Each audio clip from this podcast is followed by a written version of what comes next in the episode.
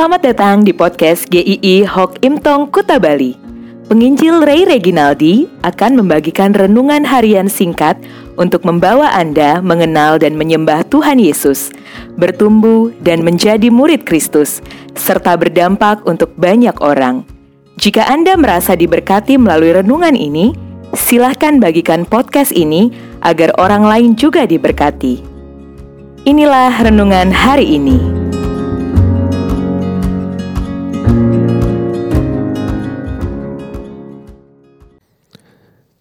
Jangan nyasar lagi. Amsal 14 ayat yang ke-26.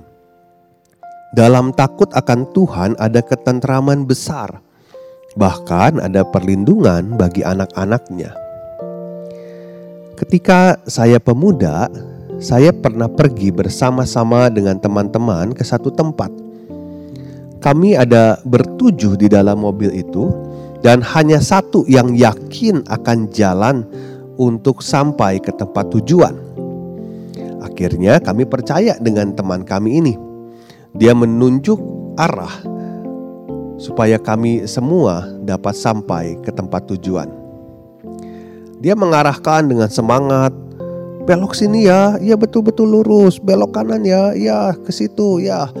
Tetapi lama kelamaan kami mulai gelisah karena ternyata jalannya tambah lama tambah sepi.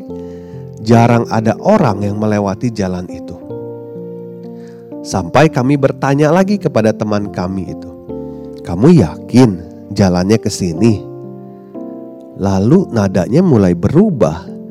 Dia menjawab dengan keraguan-raguan. Seingat saya sih ke sini ya.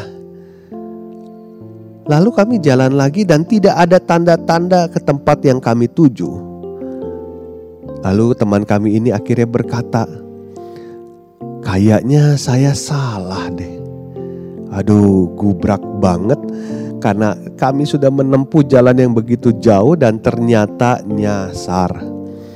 Kadangkala ada orang berpikir kalau kita hidup dengan bebas di jalan yang kita mau, kita akan senang. Tetapi sesungguhnya jalan di jalan yang nyasar itu kita sedang ada dalam situasi yang menakutkan dan tidak jelas. Ketika kita memilih jalan sendiri, sebenarnya kita sedang nyasar. Ketika kita tidak mau ikut Tuhan, kehendak Tuhan kita sedang nyasar. Saat orang tidak berjalan di dalam jalan Tuhan, sebenarnya apa yang dihadapinya adalah jalan yang mengerikan. Amsal yang kita baca mengatakan, dalam takut akan Tuhan ada ketentraman besar, bahkan ada perlindungan bagi anak-anaknya.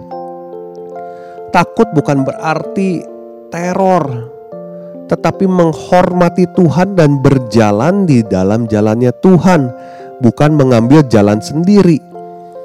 Percaya sungguh bahwa di dalam jalan Tuhan adalah jalan yang terbaik. Tuhan tidak akan menyesatkan kita, sekalipun kadang tidak selalu sesuai dengan keinginan kita. Tuhan adalah guide yang sempurna di dalam hidup ini. Dia tahu rute-rute yang tidak akan menyesatkan kita. Nah, ketika hidup di dalam jalan Tuhan, maka kita katakan, maka kita dikatakan akan ada ketentraman besar. Yang lain ada yang menerjemahkan kepercayaan yang kuat. Hanya di dalam Tuhan kita bisa memperoleh kepercayaan yang kuat dalam menjalani hidup ini. Tetapi tahukah Anda, secara natural sebenarnya kita tidak pernah mau ada di dalam jalannya Tuhan seperti yang Yesaya katakan dalam Yesaya 53 ayat yang ke-6. Kita sekalian sesat seperti domba. Masing-masing kita mengambil jalannya sendiri. Tetapi Tuhan telah menimpakan kepadanya kejahatan kita sekalian. Itu kenyataannya. Kita ini sebenarnya selalu ada di jalan yang nyasar. Tetapi syukur kepada Tuhan karena Tuhan Yesus yang mati untuk kita menjadi penebus dan penyelamat kita, maka orang percaya kembali kepada jalan yang benar. Jadi kalau kita sudah ada di jalan yang benar, Jangan lagi jalan di jalan yang salah, di jalan yang nyasar.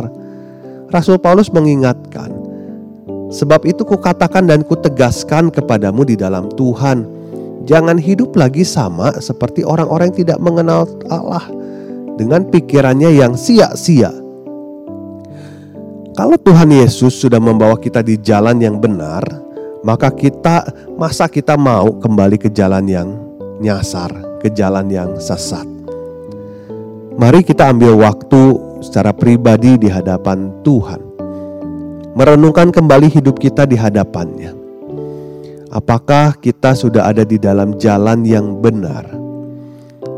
atau kita sedang kembali ke dalam jalan yang salah lagi. Kalau Anda sudah terlalu jauh dari Tuhan, jangan biarkan itu terus. Berdoalah meminta pertolongan Roh Kudus, bertobatlah dan kembalilah hidup akan Tuhan. Hidup takut akan Tuhan. Hidup takut akan Tuhan akan memberi kita ketenangan. Tetapi hidup tanpa Tuhan akan membuat kita dibelenggu oleh ketakutan. Amin.